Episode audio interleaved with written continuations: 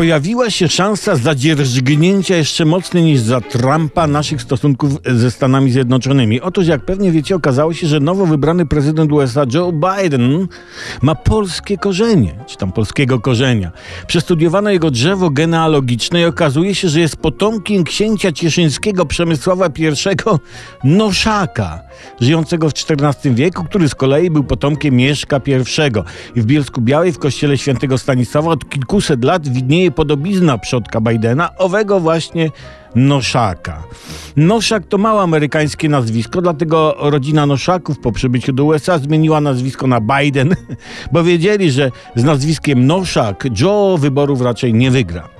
Do odkrycia korzenia Bidena doszło, kiedy stara Noszakowa oglądała w telewizji zaprzysiężenie Bidena i woła do rodziny: Chodźcie, chodźcie, nasz Przemek jest w telewizji. Co babka plecie, mówią. Ale patrzą rzeczywiście, wypisz, wymaluj, wyrzeźb nasz Przemek. Oczy noszaków, usta noszaków, czoło. I faktycznie, jak obejrzycie sobie w internecie fotografię rzeźby Przemka Noszaka w kościele, to przestaniecie mieć wątpliwości. Obetniesz włosy, brodę, wąsy, zdejmiesz koronę, trochę upudrujesz. Cały Biden, cały on. Joe mógłby sobie takie zdjęcie wkleić do dowodu i by nie poznali. Z tego wszystkiego wynika, że prezydent USA Joe, w zasadzie noszak Biden, ma prawa do polskiego tronu.